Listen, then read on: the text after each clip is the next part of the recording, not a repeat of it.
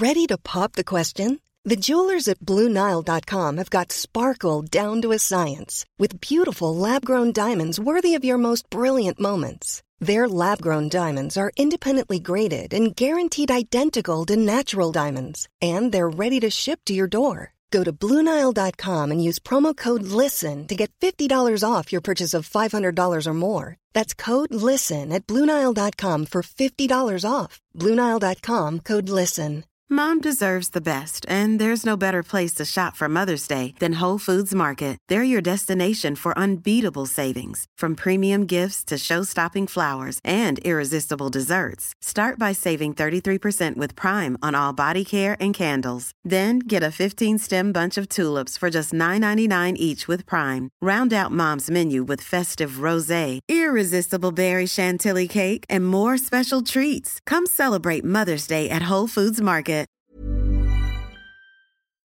In this podcast, I had the absolute privilege to speak to one of my closest friends, Elliott.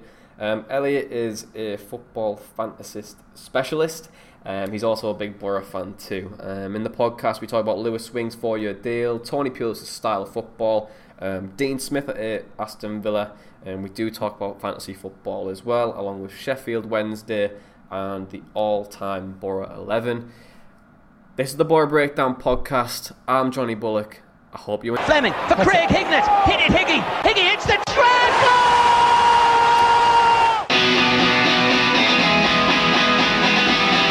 Ravanelli coming alive again. Juninho wants the ball played to him. Ravanelli spots out. Emerson!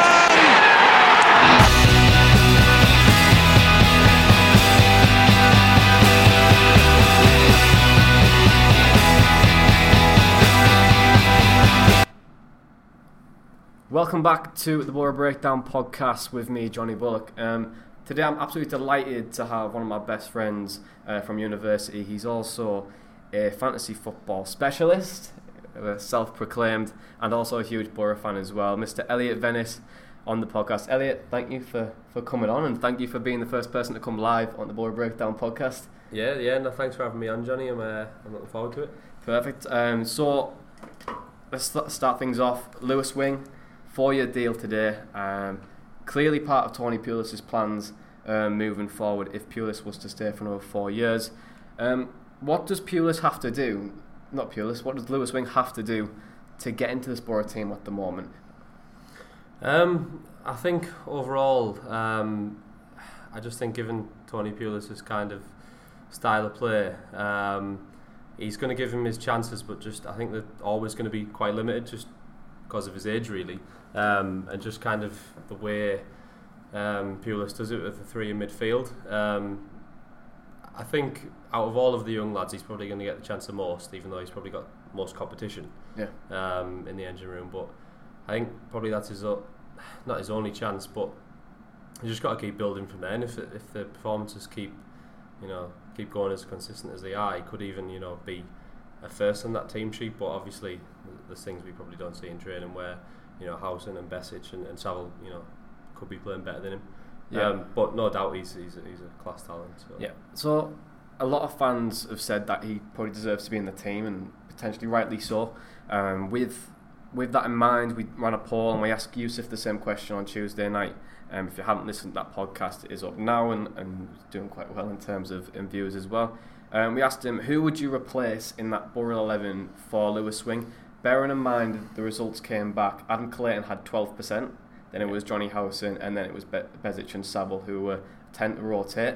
Um, so who would you kind of replace into that fold? Bearing in mind Besic and Saville tend to, tend to rotate. Yeah, um, I think for me, uh, I think Clayton's got to, you know, got to always be in there. Um, I was, um, I I wasn't quite sure. I don't know whether he was still suspended um, on the game on Saturday or whether he was, you know, just left out completely. But um, I think he's a he's a must-have to have in the team. He's kind of, you know, that holding centre defensive midfielder that you you need, and then you have two in front of him. Um, so it's obviously got, you know, he's got, to be coming in for out of Besic, Saville, and Howson. Um, for me, Howson's been one of our consistent performers this season. You know, Besic was you know amazing last season.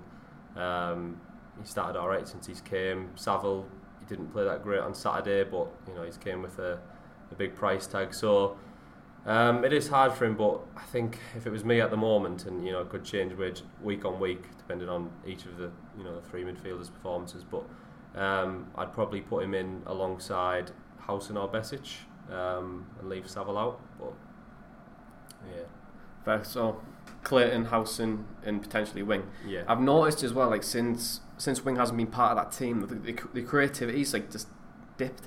Um, I know, like when I was away and I was when I was watching the games online, it seemed that Wing was pulling the strings, going forward, and we were creating chances and we were scoring goals. And ever since he's been out that team, we've kind of stopped.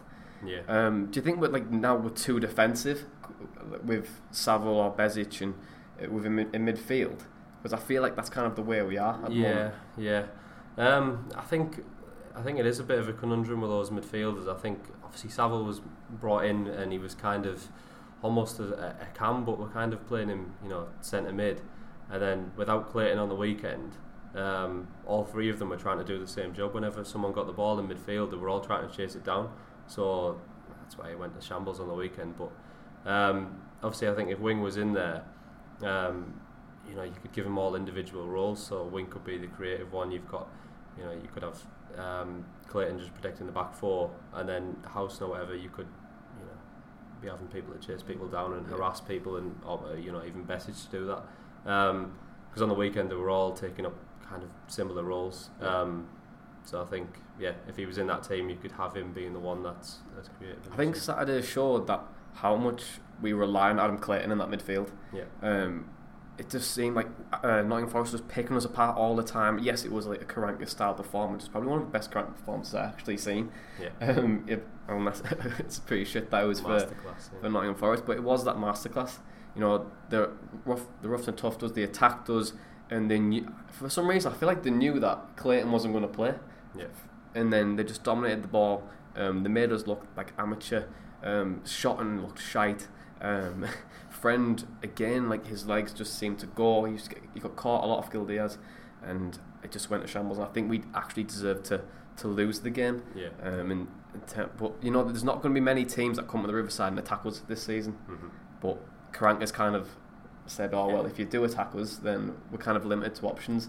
Mm. So, with that in mind, and without Clayton, um, and I also mentioned that without Lewis, when we don't create much. Do you think Tony Pulis' style is maybe like a little bit too defensive going forward. Bearing in mind with the low scorers in the top six, yes, we have the best defence. Under Crank, we had the best defence too. Um, but you think that style that we have is too defensive and it might cock up our chances of going up this season?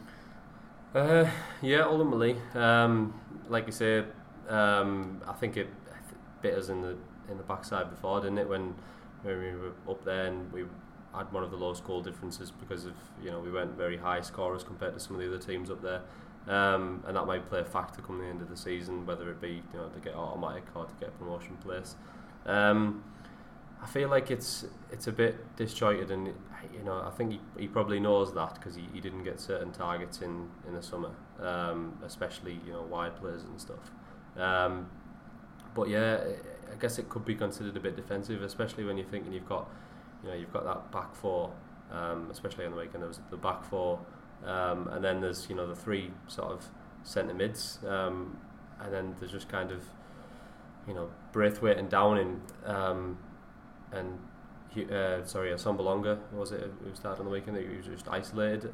Downing was tr- probably the most creative player that day, and Braithwaite was you know running all over because it was just you know there was more players kind of back for us rather than going forward. It was just you need. I think we're still missing that kind of that, that centre attacking midfield position. Like uh, you know, I had to say Ramirez, but you know Ramirez, Fabbrini, Lee Tomlin. You know that sort of that sort of player really. Diego Fabbrini, what a name that's so, thrown back. No, yeah, yeah. he's only around for six months, but now, uh, no, that that sort of position is um, was what Karanka used best, and I think we were kind of suited to that. Yeah, I think even with that four three three as well. When you look at it now, you, when we played, we were, we were playing that three-five-two formation. You had maybe an attacking attacking forward, but you also had Braithwaite pulling the strings as well. Yeah. So it kind of gave Assombalonga a bit of service when you had the wing backs bombing forward. With that four-three-three, there's a massive gap between where Assombalonga or Hugill is from the midfielders because we're pl- kind of playing a defensive midfielder two cent- two centres here, and you've got that attacking three here. Yeah. So you, you've kind of got so much space to go for, and it is defensive. And you've got gaps as well. So if like Karanka could play on that four-two-three-one, they were able to kind of overpower us in midfield, and then that's how the our players. However, if we played that three-five-two formation, we would have probably matched them, Yeah. and we would have pushed forward. Um, but then the likes of Shotton and, and Friend have kind of been reverted back. There's no width, and there's so many different styles where we're kind of being caught, and maybe that's the reason why we're not scoring goals at the minute. Um, but what do you think of Pulis' signings um, in the window? And now we know that Aston Villa pretty much took most of our signings, Yeah. and we'll probably come on to them in a second. But what do you think of the signings that Tony Pulis made? Um, I think on the whole uh, they were pretty good. Um, obviously Flint has been has been solid. Uh, Hugill, you know, I think he's only grabbed one goal so far, but he you know he gets himself about. Um, I, I still prefer Assombalonga up front. Um, I think obviously you could tell from all of the signings, especially that Villa took away from us, that we were, crying out for a winger. Um, and I think we'll be going back in for at least one or two in January. Um, I'm trying to think of else we signed. Sam McQueen's good cover for, for left back. Um, for Friend, you know, he could even you know get a chance at a start soon because, like you've mentioned there, were Friend's legs.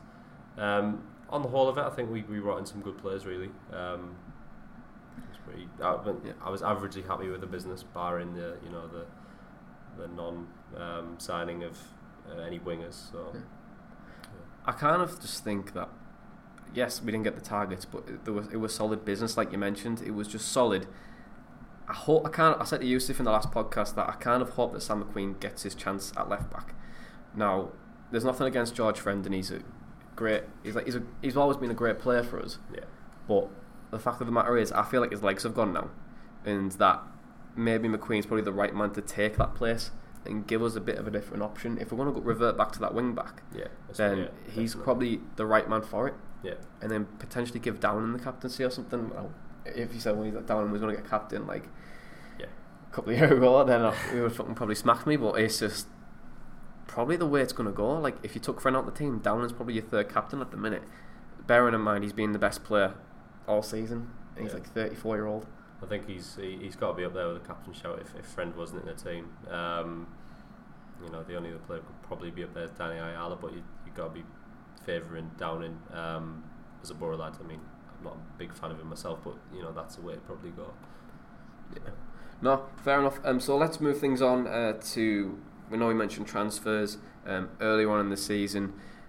January, if we're in that playoff position, I asked you pretty much a similar question in terms of who do we bring in, but where would you kind of look to strengthen come January? Is there anyone in particular who you'd be looking out for, or is there someone who you kind of want, or what, where do you think we should be kind of targeting in a sense? Yeah. Um, so, like we mentioned already, I think the wingers um, is a priority, definitely. Um, you know, we only have what uh, Downing and Braithwaite, and I still don't really fancy Braithwaite out wide. Um, so, I definitely think wingers. Um, I think cover at right back um, for Shotton, and it's funny actually because I seen a thing today about uh, about Shotton. Um, and for me, I think he's still more of a centre back rather than a wing back. And I know he's played pretty well this season at wing back. But I've seen, in terms of stats, he's got like I think he's fifth highest for average performance in the whole league, um, according Really? to WhoScored. So he, he's been playing well, uh, better than on the eye, I guess. But yeah, fifth fifth highest. So um, yeah, but it'd be good to have cover for him as well. You know, someone like a Sam McQueen on the other side to sort of, you know, just give him competition and if there's injuries as well. Um, so I think definitely those two two areas really. Yeah, hundred percent. Um, I remember like Ryan Shotton when he, he first came, and he came with like a kind of like a good rep from like the Birmingham fans. Like, oh, like you know, he's going to be a decent centre back for us, um, and he'll give competition. And then when I remember the first game, was it against? It might have been against Brentford, and he just got absolutely slaughtered. Mm. And I remember tweeting about it, saying that uh, Ryan Shotton is the worst centre back I've ever seen, and all Yeah. the Derby fans retweeted it. Everyone was getting on the bandwagon, but fair play to him, you know, like he's he's brought it back, and he's probably one of the most most consistent players, like you mentioned. Um, for me, definitely, well, McQueen's gonna have to probably fill in for George. The wingers, I top of my head, I can't think of like wingers who we should bring in. Maybe like is it Canos that plays for Brentford potentially? He could come in as like a right winger. Um, Path Sheyi Ojo maybe. Did he go? Did he sign for anyone? I'm not. I'm not entirely sure. He might have went back on loan in the championship, but But Yeah. potentially him. There's there is players out there, but it's like who do we bring in, or do we all? all, all what do I say? Um, do we should we bring Harry Chapman, Harry Chapman into the team, and, or Tav? Bearing in mind Harry Chapman and Lewis Wing played last night again, not last night, Tuesday night against Walsall, lost three one for the under twenty threes. yeah. Do you think Harry Chapman's development should be in the starting eleven, or do you think him, Tav, and Lewis Wing should go out on loan in January?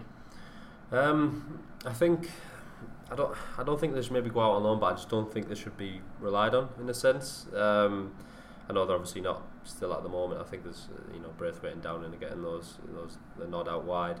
Um, but I think just having some sort of other cover um, of, a, of a senior player um, that can come on as well as obviously them. Um, you know, Tony Pulis mentioned at the beginning of the season about having was it the squad of 22 with 18 senior players and then sort of the four youth players. Um, at the moment, it seems like you know it's a it's a bit disjointed in, in the balance that he's got between that. So I think that's why I think we'll end up with a you know senior winger rather than them you know potentially starting a lot. They'll still get their chance, so, and I hope they do. Um, because they are they are quite impressive, and Tav did get his chance last year when, when Gary Monk was here, and he did impress. So What's your thoughts on Jordan Hugill, if you don't mind me asking? Now, bearing in mind he's a Boro lad, um, he's always going to get that rep of like everyone's going to support him, but in my opinion, I don't think he's kind of showed anything yet. Um, he always looks, he's always on the floor. Yes, he, he runs around. And for a big man to be down on the floor that much, Hmm. I feel like there's just something not right. Yeah. I tell you what, I think he remind he reminds me of like myself. He's like the same height as me. He's not like that big. He's just like averagely big. He's just like average in like a lot of things. So it's just kind of like I don't know. He's he's not like super tall where you think oh he's he's, he's going to win every header, and he's not like super strong where you think he's going to muscle anyone off the ball. He's got like a mix of and obviously it depends on then who he comes up against. Um, so, th- so that's, that's why I was saying I, you know I do I do like Assombalonga a lot more. Um, I don't really know what you can do to improve that. Um, but yeah, for me, it, it's not the style that I'd go with. It's kind of looking to try and hit him as a target man and bring other people into play. But from what I've seen, it doesn't seem to work. I'd rather be trying to play balls through to Assombalonga um, and let him run onto him because you know I think it's a lot more prolific really. Yeah, with, with that, if we're going to go back to like more of a three-five-two as well, um, would you potentially start Hugill with um, Assombalonga now? We've seen that um, come against, I think it was against Hull City where we've seen that, and Britt just didn't really know what to do. Really, um, would you potentially put Gestede there uh, if you were to, were to go back, or would you even give Gestede a chance instead of Britt Assombalonga um, or or Hugh? Um, yeah, I think if it was in a three-five-two, I'd probably I'd give Gestede a chance because um, I did like him when he played. He, I don't know, he gives he gives a lot of heart um, when he's playing. He's played in a front two before, obviously with our our other friend Jordan Rhodes. So uh, I think him and Assombalonga could could work well together with you know flicking on the balls and you know going in behind. Um, from what you were saying before about Assombalonga not really knowing what to do, um, you know, I think you know that can be easily you know trained, um, you know, on the training field, um, getting into a few of those scenarios, um, working on those formations in training. Um, so out of the three, I'd go with Gestede and, and uh, Gestede and Assombalonga. Yeah, I'd actually probably agree with you. Um, there's, I feel like Hugill just doesn't offer what Gestede could. I think Gestede would be able to create opportunities for Britt Assombalonga. Um, and by that I mean he's probably going to flick on, or if we're going to get the ball up, um, he's going to lay it across and we'll hopefully get the, the ball out wide, knock it in the box. He heads it down for Assombalonga or he creates, or he scores the chance himself. And I don't think Hugill could probably do that. Yes, he scored a header, but um, well, that's it. He hasn't done really much apart from that. Um, but if you look at the, strikers' strength, if you look at the championship strikers, You would normally take Gestede, Asomba Longer, and Hugill in a heartbeat, potentially, wouldn't you? Mm-hmm. You would take them in a heartbeat. But now, if you look at the likes of Aston Villa, where they've got Jonathan Kodjia, they've got Tammy Abraham. Who else have they got? They've got Is it Scott Hogan? that they still got? Scott Hogan. Um, they've got Adomah and they've got Bolasie providing that width as long along with Grealish. Um, do you think their attacking threat is a lot better than ours? And how do you think Dean Smith he's gonna he's gonna come in now to, the, to that new team where they're playing a lot of individuals? Do you think he's gonna give them unity and kick start their season now? Yeah, you'd like to think so. Really, I think you know the players that you've just said there on paper um, are great. Uh, and, you know, Dean Smith. Um, you know, the kind of style he played at Brentford was, you know, it was quite attacking. The, the entertainers of the championship almost. Um, you know, they had quite a, a, fluid sort of passing game, and they were, you know, they were. You know, um, at the start of the season, were banging in goals left, right, and centre. I can't remember the last few results off the top of my head, but um, you know they've started well, score a lot. Um, so you'd think, you know, with the players he's got at his armoury at Aston Villa, he, you know, he'd replicate that. Um, along with you know hopefully tightening up at the back um, with John Terry coming in as well. You know it, it, could be good times for Villa, but you know with what they've done to us recently, I, uh, I hope not. I know. Do you think? Do you think John Terry's going to do well as a coach? Because not all um, well good players become great coaches. Like mm-hmm. there's you know you've got Gary Neville. I said this in the last podcast we used, but Gary Neville was like it was hands both, both tied at Valencia. Like he was never going to do well. Um, but do you think he's going to become a good coach? The likes of Lampard started off okay.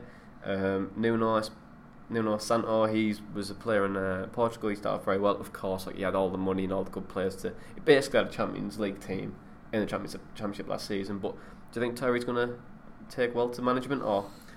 Um, I don't know really. Uh, I, th- I, think it might be a bit soon. Obviously, with him just retiring, I think the others um, had a bit of time out, um, particularly Gerrard and Lampard, and sort of um, you know maybe done coaching badges in the background, and you know done some other smaller tasks, and then took on a bigger job.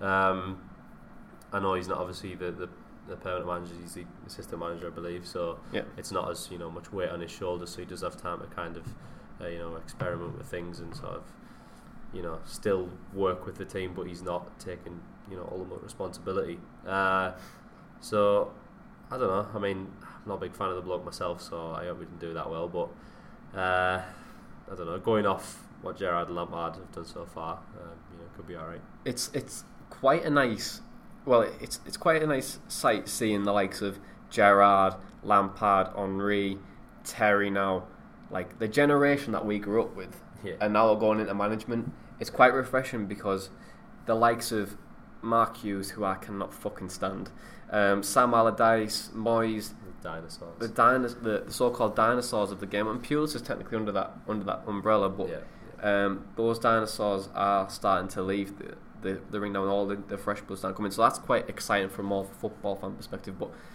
speaking of dinosaurs, do you think Pulis football is down like is kind of like a dinosaur football, are you actually excited by that? Um, I wouldn't say I'm excited by Pulis' style of football. Um, I think it's, I think it's quite effective. Um, I think he, he knows what he's best at, um, and he, he's obviously he's came in and when he goes into all jobs, he tries to stamp what he's always been doing. Um, and he's, he's been quite effective at it. You know, he got Stoke up, he took mm-hmm. West Brom to a ninth place finish. So I think he's he's just doing what he's best at. Really, I think if he was to go and adapt and change, first of all, we went with a barrel of laughs, and second of all, it'd be it'd be unlike him, and he you know you'd need to you know restructure a team all over again. Um, so I think it's it's effective what he's doing. I think you know we'll be we still will be there or thereabouts by the end of the season. I'm I'm still you know quite impressed with what he's done. Um, it's just not obviously that sort of attractive style of football all the time. Um, you know, we had that goal against Preston the other week. Though that, that was you know pretty good in terms yeah. of you know okay. a good goal. But you know, a lot of it is not. It's not great to watch. I feel like some games, even when we win, um, you know, it wasn't the, the best game to watch, um, but it's effective. You know, we'll pick up a two 0 win somewhere, and you know you can't argue with that. Um, yeah, so so for me, really, that, that that's kind of like what my views on, on Tony Pulis' style is, and, and I think obviously if we if we were to go up, I'd, I'd like to you know, get a different manager um, in. You know, obviously not straight away. You know, give him a chance, but I think in the, I, I wouldn't like to have longevity with with Tony Pulis because he could, you know, bring that whole mentality to the club long term um, and you know make it stick forever, which could be quite quite bad really. Um, it's effective I think for getting teams up, but then you know just trying to play it against some of the Premier League teams, you just become the whipping boys of the league. And Mm. I'd rather you know have someone who's playing a different style and, and have a go really. I think what Pulis is very good at is he he does keep teams in the Premier League. Now, if we were to go up, I think we should keep him for that year or two. If we were if we were to stay up as well, and, and then we should probably move on. And then you kind of look at different managers um, to kind of keep you there. And with the money now that you get in the Premier League, if you stay that season, you can build. Like if you look Yeah. at Bournemouth and you look at well, potentially Brighton this season, the, building on what they've done last year, and we kind of have to emulate that and hopefully, you know, stay in the Premier League if we were to do that. But who do you think is going to go up this year? I know it's like very early on. You love Yeah. you love to say Boro. Um, could potentially you could have said Brentford before Dean Smith left. We'll probably go back onto Dean Smith because I kind of feel that I kind of feel sorry for Brentford as well. Um, but who do you think's going to go up this year? Um, uh, I think if I was at to If you had a, gu- if you had a Uh, gun to your head, said who's going to go up? I had a gun to my head. Um, I'd say West Brom are going to do it. Uh, Yeah. I think I think they're solid. I think I think they're going to go back up. Um, I think Boro. I, I genuinely will think we're, we're going to finish second or third. Um, we'll go up, and the playoffs. You know, with it obviously being a lottery. Um, I'd like to say Brentford. Um, especially just you know now I feel sorry for losing Dean Smith, and I think they, they play a nice style of football. Um, you know, they always seem to get the players poached and you know stuff like that. But um, I definitely, I definitely think West Brom and Boro. No, you know, I, I, I'd, I'd hope so. Um, I think Stoke's going to probably come up there. They've got the players. Like that team should not be where they are. And if Gary Rowett was to get sacked or anything, I think like they're still going to be up there. I think Villa, if Dean Smith's given time, they'll be up there coming into the season.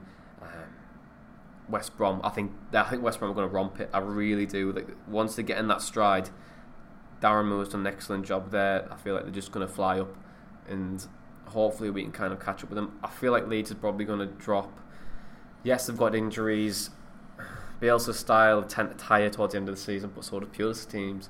Um, but I'd like to say West Brom, and I think fingers crossed us. But are we sleeping on Sheffield United though a little bit? They're top of the league at the moment. Won the most games, but they've also lost the most games.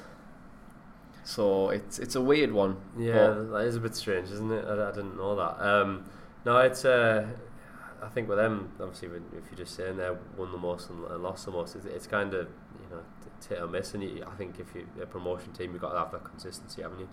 Um, it, it's, Mhm. So it's still early doors, and I think those teams that put together runs, you've seen it in our uh, our promotion year. Burnley, what was it? They went oh, 20 games unbeaten or whatever. You need that. You need that. 23 Con- games. you need that consistency. Um, so I think if, if Sheffield United continue like that, you know they're- not going to go up in the top two.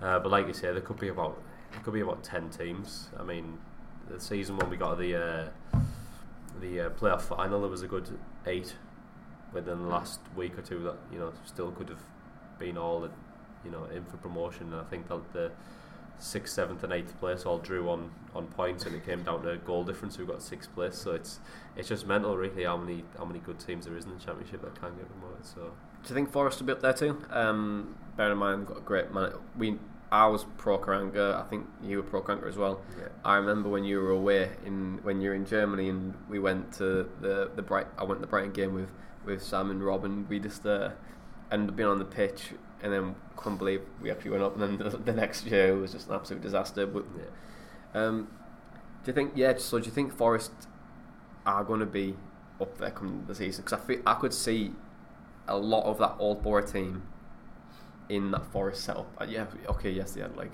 Guardiola in the team and shit like that, but in terms of like the structure and how they played, I could see Yeah. a lot. Do you think they'll be up there? And do you think they'll be challenging? Um, yeah, I think I, I don't think they could challenge for top two, um, but I definitely think for the playoffs. Um, and I, I think is one of them. Like I was saying about consistency. Once he sort of knows the formula, knows the first eleven, um, put together you know a good run of games. Um, I think you know they could push for the playoffs. Um, it wouldn't surprise me at all. I, you know, I, I was tipping Forest before the start of the season, especially for some of the signings they brought in. There was a João Carvalho and mm-hmm. was it 16 odd million. So, yep. you know, he, he, he Karanka's done the same as as what he he done at Boro. Really, he came in halfway through the first season. He, he tightened up at the back, and he's looked to obviously bring in attacking players in the first full season and, and go from there. Um, so started off not scoring lots still. Um, obviously, they've improved a little bit now. So, if they went on a run, it could well be up there. There's, that, that's it. Like if you go on a run, that's what the championship's all about. Um, we spoke about it in previous podcasts. Well, I have enough. I've always said, ignore the first 10, 10 to twelve games, and then from there, the team that goes on the run tends to go. Yeah. Um, it's always a team at Christmas. You know, you can look at Blackburn; they could be on the team on the run. Uh, Notts Forest, they go on the run. It's anyone's game. It happened. They've, it happened with Reading a, uh, a couple of years back, didn't it? I think when, when they went up with Southampton, I think they were mm-hmm. sort of mid-table and they won about 16 games and a bounce and went top of the league. So you know, can, like you said, that, that Christmas period after that, it, you know, if someone goes on one of those crazy runs like that, come out of nowhere. And I think even Fulham done it last season, didn't they? they Did yeah. Mid-table and yeah, it's a funny old game in the Championship. Oh, it is.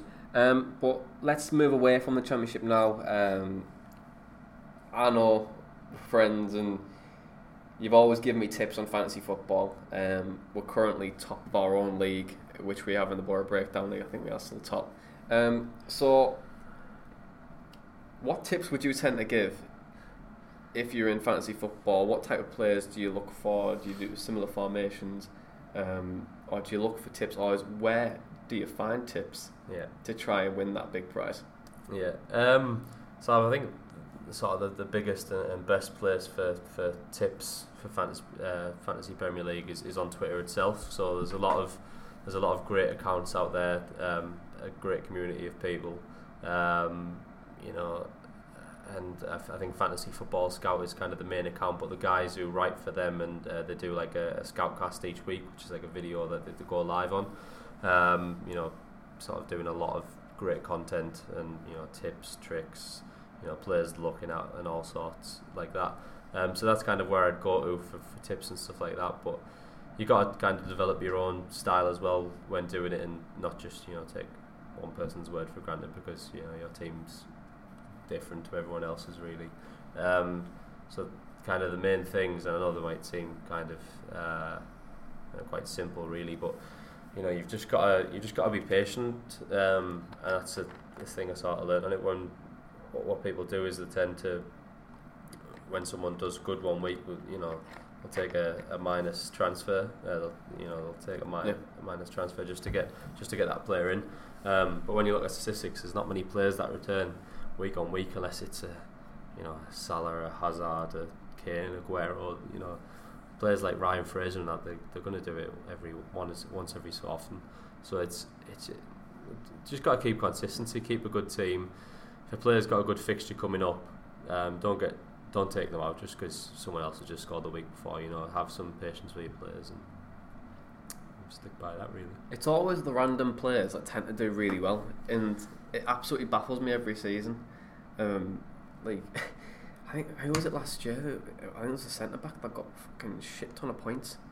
Um, it's gone. It's gone from my head. But the, do you try, do you kind of rely on like say like the shitter players mm. to hmm. get your points, or like are they like the diamonds in the dirt rather yeah. than re- over reliance on like oh, the Salahs and Kanes? And yeah, stuff. definitely. Obviously, you've got to have the, some of those lower players in because they're enablers. You only have the hundred mil uh, budget on fantasy Premier League to play with, so you can only get sort of two, three of those big hitters in, and there's so many of them that are, you know, I'm talking big hitters, any of them that are over 10 million on the game. So I think there's at least about eight um, of them at least.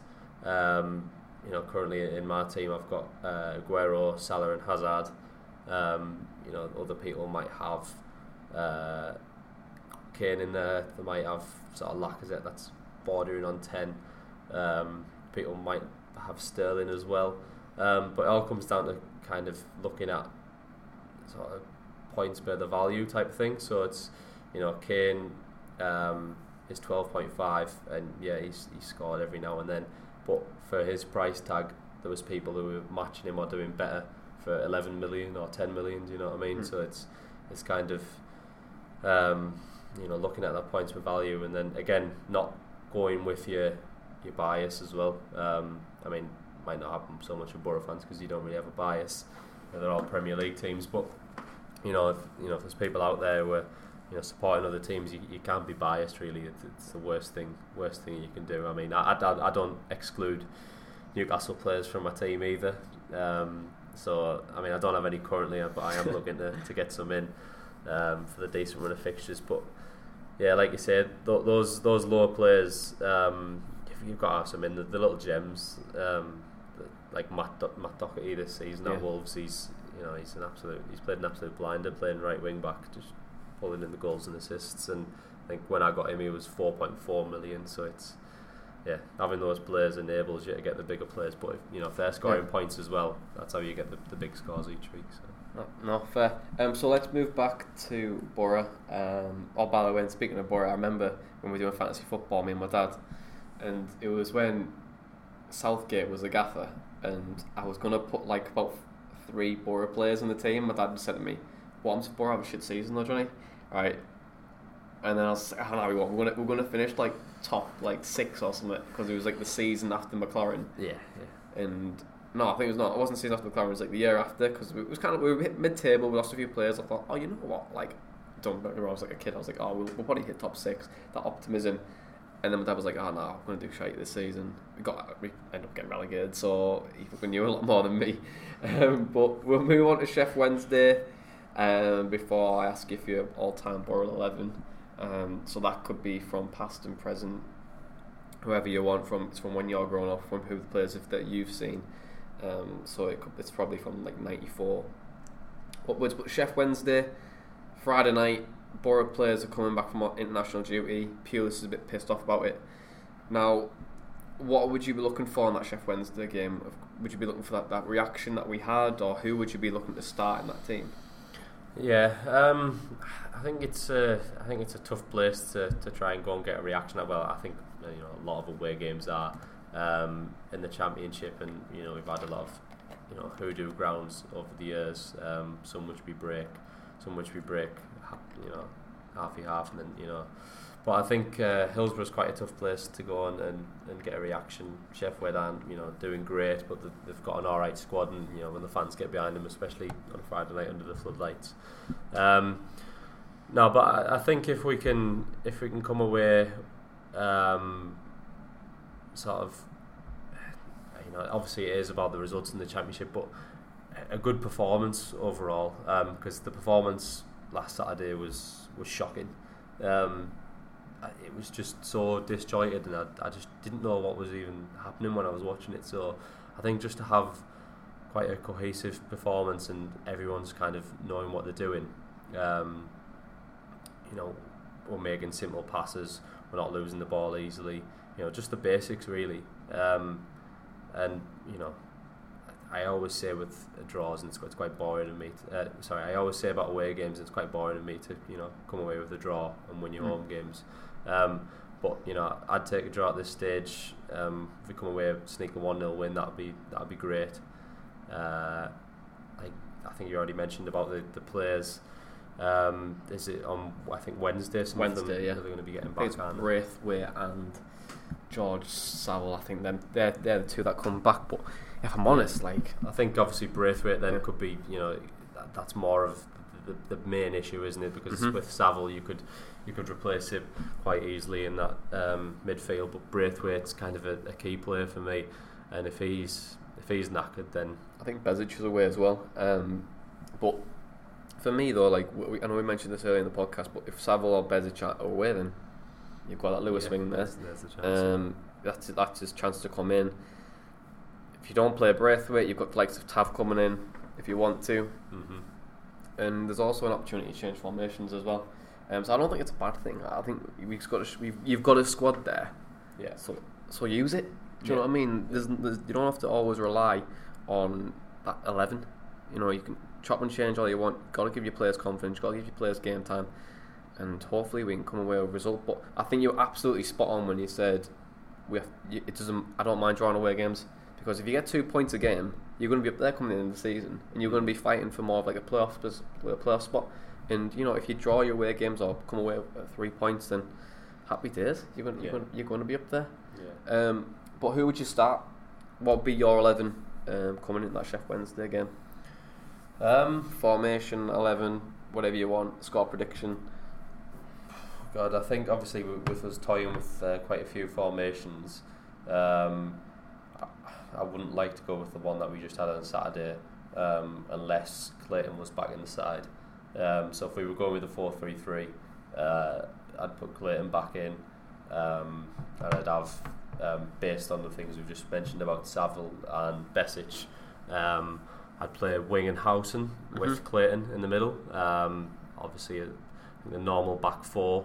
Um, you know, we were mentioning about McQueen, but there wouldn't be a real reason, um, apart from you know Buravan just saying tired legs about George Friend. There wouldn't be a, a big reason to be dropping George Friend. Um, so I think stick with the, the same back four.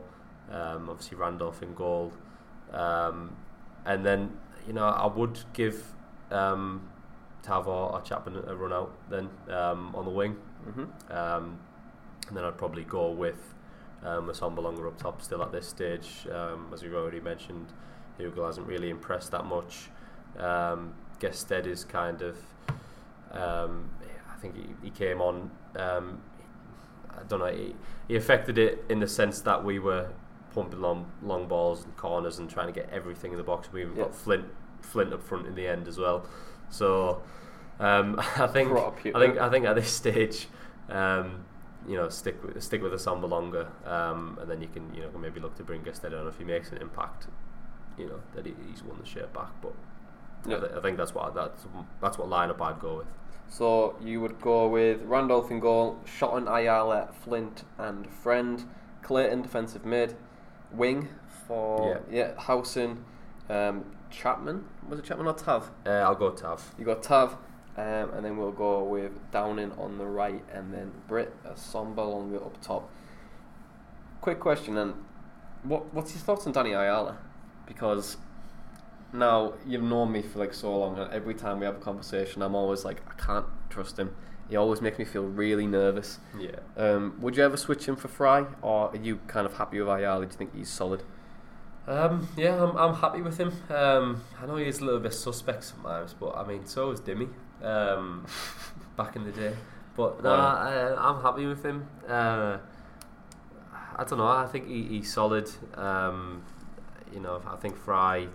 It's hard as well because I, I like Fry and I like him to get a chance, but um, I do like Flint and Ayala in there as well. Um, I think there's got to be a bit more of a, a bigger mistake really for, for either to get dropped. Um, so yeah, I, I I'd stick with Ayala and Flint and and you know. I think Fry's going to come back into it at some point, and he's going to be getting a bit of game time. He's the he's, he's the next next in line, really. I do feel sorry for Dael Fry though. I, I really do. I think he didn't deserve to be dropped um, in that Norwich. No, was it Norwich game? Or was, or was it Leeds where we reverted back to the four? But anyway, I feel like he, he didn't deserve to be dropped. I thought he started the season excellent, and I do prefer him to Ayala. I don't know why. I just do. I think Aden Flint would bring it, bring the best out of him. Aden Flint's got that experience there. He's championship. He's a hard hard nut to crack. I really like Aden Flint. I think he's a great centre back. Um, I feel like he probably just bring the best out of him. Um, but you know, I'm more than happy to keep Ayala in there, and I think he'll he'll help us get up this year. So, final question. It's a tough one. Um, bear in mind, there's so many good players that have played for the club. Yeah. Um, well, probably the final question would be score prediction for Sheff Wednesday. But final question, the second, the final, penultimate question, um, is your all-time Boro eleven. Um, so formation, and also your players. So you've got a starting eleven there. Um, you can have. We'll do a three-man bench as well. Okay. So you can have any three players, bearing in mind it doesn't really. The players that you you kind of bring on to kind of change the game if you're getting beat. Okay. Yeah. So goalkeeper, who would you have in goal? Um, I think w- when it comes to doing these, it's kind of you, you might know who better players are, but it's kind of players who you've seen play. Uh-huh. Um, so obviously it comes down to you know our generation and when we first started going really. So out of all the goalkeepers, I think hands down for me it has to be uh, Marty Schwarzer in goal. That's what I think you were. Because you're tempted. Because in the prime, you'd pick Victor Valdés any day of the week, wouldn't you? Yeah, Any day of the week, you pick Victor Yeah. Valdés. Right. So Swartz in goal. yeah. Back Uh, three, back four, back five, back six. I think I'd Back go two. with the back. I think I'd go with the back four. Yeah. Um, I think I'd go with a, a f- probably a four-two-three-one formation. Okay, something four, like two, that. three, one. Yeah, yeah. Okay. Oh, I pick manager. We'll pick manager as well. Don't you worry. right. Okay. So Swartz in goal. Back four of. Um, oh, it's quite tough this actually. Uh, see, I really liked Pogatetz. I don't know if I kind of liked him more as a, uh sort of a left back or because he did shift to centre back as well, didn't he? At, Mhm. at some point. Mm-hmm. Um, I did really like uh, Queudrue as well at left back. Yeah. and I do like um, obviously George as well. Yeah. Um, so I'm just trying to think. Uh, It's a tough. Que- it's, it's a tough one. Everyone gets stumped on this question. Yeah. No. Um. So I think centre back. Then I I think I'd have to go Southgate because uh, Yeah. he, he was he was a class player. Um, I think people kind of forget it because of the you know him taking us down, and I think people probably might not forget it now with his you know heroics in the World Cup. But he, he was he was a class defender. Is he captain? Um, we'll, We'll come, come we'll come to that. we'll come come to that we'll at come to the that, end. we'll come to Yeah. that. Um, I think I will go.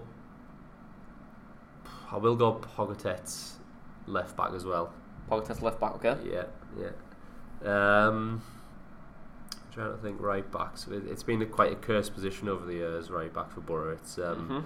we either seem to convert centre backs or right mids or centre defensive mids into right backs over the Joseph years. Farger. Yeah, exactly. Yeah. Farger. It, I don't know what it is with right back. I, we, we never seem to have a. I don't know. We never seem to have a proper right back. so Joseph Farger, the bald white Pele. yeah, exactly. I think even Nicky Bailey played there as well, which was um, which was funny and you know and, it- and even when we had players that were were actually right backs anyway, they were they weren't that great anyway, like Dwight T and Darley and, and players like that. Oh, so. me. Right. So I think if I was going to go right back, um, I think for someone who was who played there quite a while, it wasn't just you know a little stint or whatever. Um, I'd have to go. Seems a bit of a weird one, but Luke Young. No, a lot of people pick Luke Young. So Yeah. your final centre back as well. You've got Southgate there. You've got Young. You've got Pogatetz. Who's your final centre back? Um, I'd probably have to go because it went from that team to the kind of the dark days. I wouldn't pick any of them. Um, so I'd probably pick Gibson in there. Pick Gibson. Yeah, yeah. I, I love the guy. He's uh, yeah. There was a- you got to get a Boro lad in there. There's a lot of competition for that, and when when I speak to like the, no, when I speak to everyone else on on, on this podcast, people always go like, "Oh, put Pallister in there." We'll go um, Nigel Pearson, um, but I think that's a really solid back line. I think for me, obviously, with those players, I know how good they were from people talking about it, but from not Mhm. like witness it, witness it with my Yeah. own eye, it's hard to sort of to You're young. really. you're yeah. young. You yeah. mi- you're gonna miss it. yeah. So, four two three one. You've got your two in midfield. Who would you go for? So I think one definitely has to be George Boateng. Hundred percent He agree with was, you. uh, he was like the Makelele of was, Immaculate. he was, he was class.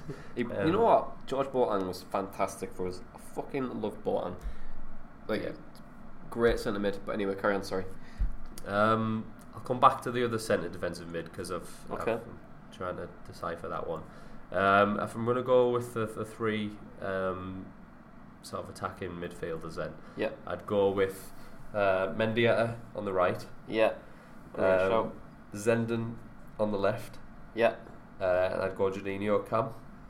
I, I always feel like that Juninho position, the number ten, is it's always going to be him, isn't it? Yeah. Always. And then Yeah. who's your man up top? Bear in mind we've got some great strikers in this era. Um, so we've had the likes of Ravanelli. We've had um, Marco Branco was quite good. Craig Hignett. You also had uh, Alun Armstrong. All in the same. They were pretty much all in the same season. Remember, um, we had six strikers at one point. Uh, Hamilton Ricard. You could say Jimmy Floyd Hasselbaink, Mark Viduka, Fonzo Alves, Lukas Jutkiewicz. Yeah, I, I don't Uh, think I'd go that far with them. yeah, speaking of uh, Lukas Jutkiewicz, he is um, uh, on that thing I mentioned about Shotton earlier, he's uh, top according to WhoScored of like the average um, sort of score for all like the games this season. The championship was something like seven point eight two or something. He's he's top. I, could, I couldn't believe it. He scored six goals as well. So Fuck me, I remember when, you know, he was young when we got him though. To be fair, like Mowbray put a lot of trust in him. Kind of unfortunate on his part, but he's got like he has elements there. To be fair, but like, okay, well, look. Anyway, that's all I'm going to say. But Yeah. striker. I think for me, um, in all the years I've been a Boro fan, the, the three that well. Sorry, Yakubu as well. Yeah, Yakubu. Yeah, the, the three that I enjoyed the most um, were the uh, that era of uh, Hasselbaink, Viduka, and Yakubu. Maccarone. Sorry, Um, sorry. It's, the all names are popping up my head. yeah, and Maccarone obviously for his heroics. I think Maccarone though I wouldn't really go for him because I mean apart from apart from those two goals, it was uh, he scored like one goal in a light year or something. So Do you put him on the bench though? Anyway, sorry, sorry, striker. Yeah. striker. Sorry. so uh, if I was going with three out out of any three of them, I'm gonna have to go with the hitman, Jimmy. Yeah. I think he was just so prolific. Um, I know the others brought different elements. They all had different elements of the game. Viduka was the holding up guy. Um, That's it. Great. yeah, Viduka was the you know the guy that held it up. Uh, Hasselbaink was just so prolific in and around the box. Yakubu, you know, was sort of one of them where he was. I've never seen a guy take a better penalty in my life. Um, but no, uh, yeah, I'd go. I'd go Jimmy up front. Um, so I'm just missing that other centre defensive mid, aren't I? Mhm. Um, It's a tough one. It's a tough one. We've had quite a lot of good sentiments. yeah, we've had a lot in the engine room over the years. Uh, But Doriva was quite good. Robbie Mustoe. Um, who else could we? There's, there's, there's actually quite, there's quite a few. yeah, Joseph Fag, Grant Leadbitter. yeah. Uh, Clayton. He's current. He's getting up. You know, Clayton is he's getting up there. Like he's probably one of the, one of the good. One, not probably one of the greatest players that's ever played for the club, but in terms of consistency and the way he's coming through, he's becoming a really good centre defenseman. He played quite well in, in the, the Premier League as well. But sorry, Yeah, so I think um, going off that, then I, I wouldn't like to pick Clayton, especially for this formation, because I, I think Okay. he, he'd, he'd, you know be sitting a bit too far behind. So I'd like someone who's a bit more sort of centre midish rather than centre defensive mid. So I'd go with I'm gonna go with Leadbitter. I was gonna go Rochemback, but I do like I do like Grant, so I'm gonna go with Leadbitter in there. yeah, Leadbitter. So that's your eleven. Three substitutions and your gaffer. Okay, so uh, three subs then. Um, I'll have Rochemback in there, since I just missed out on that first eleven.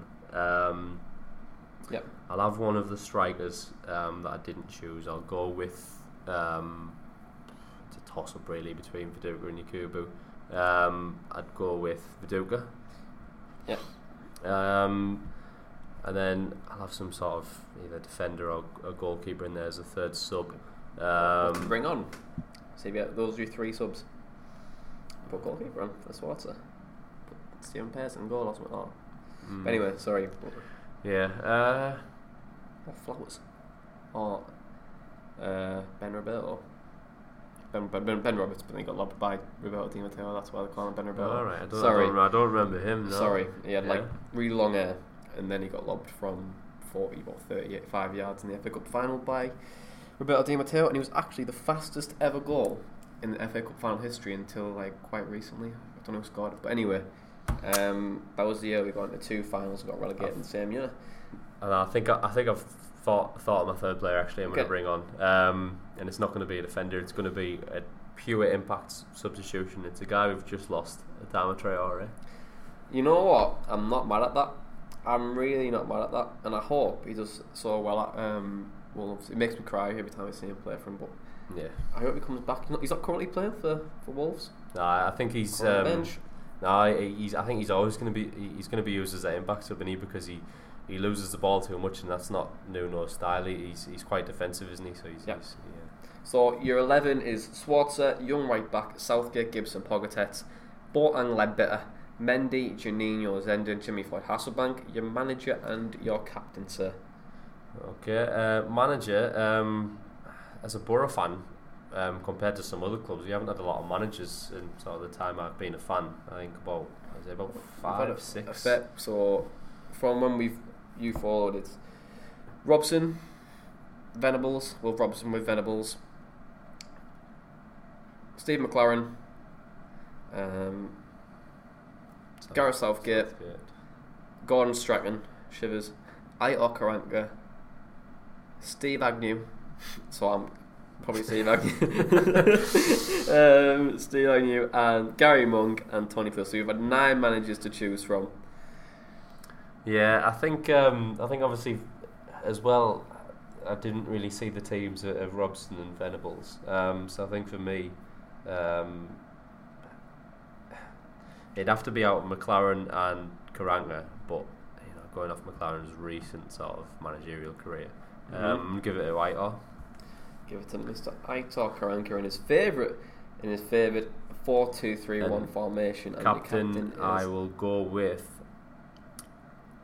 I think I might stick with Southgate actually. Um, yeah, I think he's that commanding player. He, do- you know, he, he's got the age and the you know experience over Gibson. So When you look at that team, though, Southgate was captain, Gibson's captain, Ledbit was captain, Pogatetz was captain for a while, if you remember. Um, so, and I think Jimmy Floyd held the armband once or twice. So it's like a, a strong team, and on paper, that's, that's a good side. That night, Okaranka is a, a hell of a manager to to lead that team. So that's it.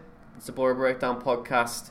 Um, we're going to be back on the podcast next week with Ian Smith and Dana from Everything MFC. Um, dates TBD. Um, but apart from that, hope you've enjoyed the podcast. Elliott, what's your socials? Where can people find you? Um, so I'm mainly on Twitter um, a lot, so just at Elliott Venis. Um, if you want to hit me up on there, that'd be that'd be great. And it's Elliott with two T's. 'cause Yeah. I always, I always With get, two T's, yeah. I always get that wrong. Uh, thank you very much for listening. Uh, this is the Boro Breakdown. Boro Breakdown. Good night.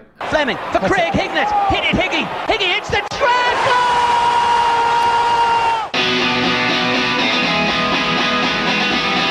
Ravanelli coming alive again. Juninho wants the ball played to him. Ravanelli spots out Emerson!